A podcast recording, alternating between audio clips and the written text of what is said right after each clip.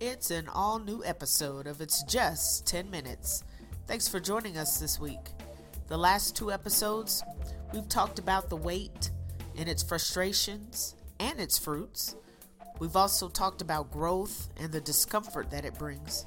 Well, this week, we go to war the everyday war against the greatest enemy we will ever encounter. So give me 10 minutes. There's a war going on, the war within. And now, it's just 10 minutes. On the road to destiny, there will be battles that we'll fight. Sometimes those battles will be against outside forces, you know, people or situations and circumstances. Those battles are easier to fight because the enemy, well, they're defined. We can see the outside forces, we can discern their motivation, and we can develop the strategies to overcome them. But what happens when the enemy isn't some outside force?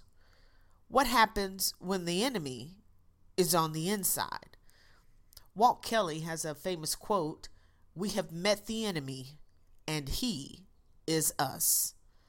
There is no greater enemy we will ever fight than ourselves. But take heart, because there's some principles and some strategies that we can employ to help us fight and win this war within ourselves. The first principle we need to grab a hold of is this is a daily war.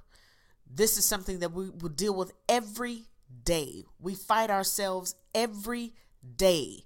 And the Bible implores us that every day we are to kill our flesh and our fleshly desires. We're to desire what God desires for our lives. And oftentimes, those two things do not coincide. Usually, what we desire and what God desires are diametrically opposed. And so, every day, we have to kill our flesh. We have to kill those things that we want to take to take possession of the things that God wants for our lives. Next, we have to understand that this war is really a war of fear versus our faith. What we see versus what we believe. Our minds versus our hearts.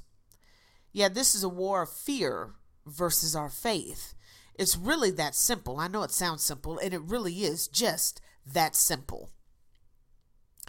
And when we're fighting this war between our fear and our faith, whichever side is winning will always manifest on the outside of our lives. Yes, it's a war that we fight inside, we fight it internally, but the manifestation of it always comes to the outside. Well, how does that happen, Mary? Well, we know that fear is winning when we begin to self sabotage. Yes, we'll self sabotage our hopes and our dreams and those things that God has for us. And how do we do that? Number one, we'll never start.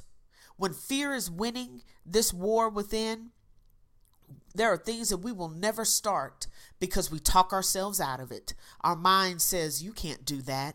You don't have enough money to do that. There are other people that are better than you that are already doing that. You'll never amount or match up to them. So why even bother starting? And if we allow fear to win that battle, we'll never start that project. We'll never start that business. We'll never start that ministry. We'll never, ever begin to take the first step onto the journey. Well, then, sometimes when fear is winning, maybe we've already started, but then we get the urge to quit, to turn around. Things are always going to get hard. It's never going to be easy because if it was easy, everybody'd be doing it. But when fear is winning, fear says, just quit. It's just too hard. Go try something else. This wasn't really for you anyway. If God really wanted you to succeed at it, it'd be easy, wouldn't it? That's what fear tells us. And so, what some of us do, what I almost did, is we quit. We turn around because it got hard. I encourage you on today to fight the war on the inside, And how do you do that? Well, the first thing you got to do, choose faith. Yeah, I know it's scary. Yeah, I know you hear the voices in your head. Yeah, I know you hear the voices on the outside saying, hey, you can't do that. Hey, this isn't for you. Just give up, just quit. Choose faith. Hold on to what you believe. Hold on to the fact that you know that God is going to do exactly what He said He would do for you. Choose faith. It will get you so much further than fear ever could. Fear leaves you standing flat footed, leaves you standing like a rock, unable to move.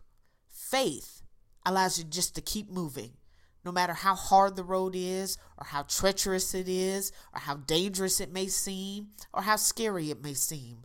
When we choose faith, we'll forever keep moving, and destiny will stay in view. But if we choose fear, we'll never make it to destiny because we'll never move. I told you earlier in some episodes that your place of destiny, it isn't going anywhere. It's still right where it's always been. But you've got to go to it. It's not going to come to you. And if you choose fear, you'll never make it. You'll be standing at the same place 20 years from now, still wondering why God isn't moving in your life. No, take the step choose faith. And then stay positive. Stay away from negative people telling you what you can't do and what you won't do and what you'll never have and what you'll never be able to do. Just stay away from those people. Stay away from those negative things in life that tell you that if you don't have this and you're not able to do that, God is able to take any part of you because He made you, and He's able to take any part of you and make and make whatever He wants to make of your life.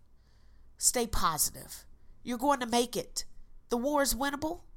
Victory, our victory is assured. We're going to make it to destiny as long as we choose faith. Stay positive. I know it may not look like things are going to work out for you, but stay positive. And you also want to stay in the Word. The Bible says that that Word that I've hidden in my heart so that I may not sin against you. Stay in the Word, the Word of God. That's where the promise is. That's where our assurance is.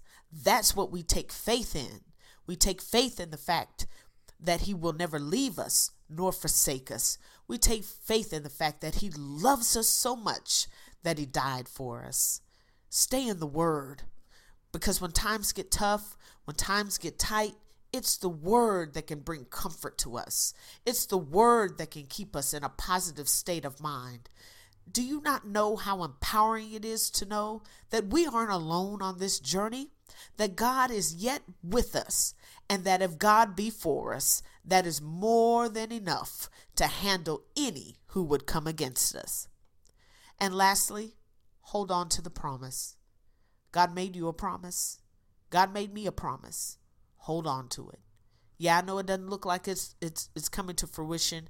I know it doesn't look like it's going to manifest in your life, but hold on to what God told you. Because he's not a man. He would never lie to you.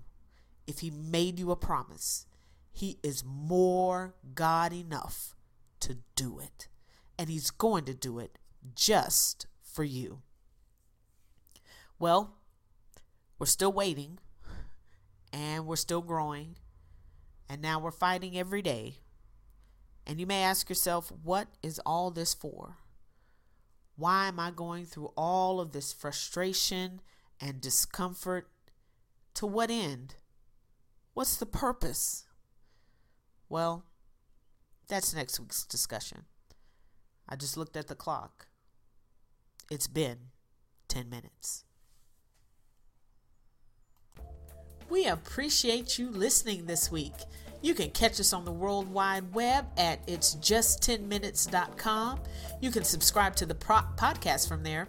You can also hear us on Spreaker.com, Podomatic.com. We're on YouTube, Google Play, and iTunes. Like us on Facebook, follow us on Twitter, and join us next week.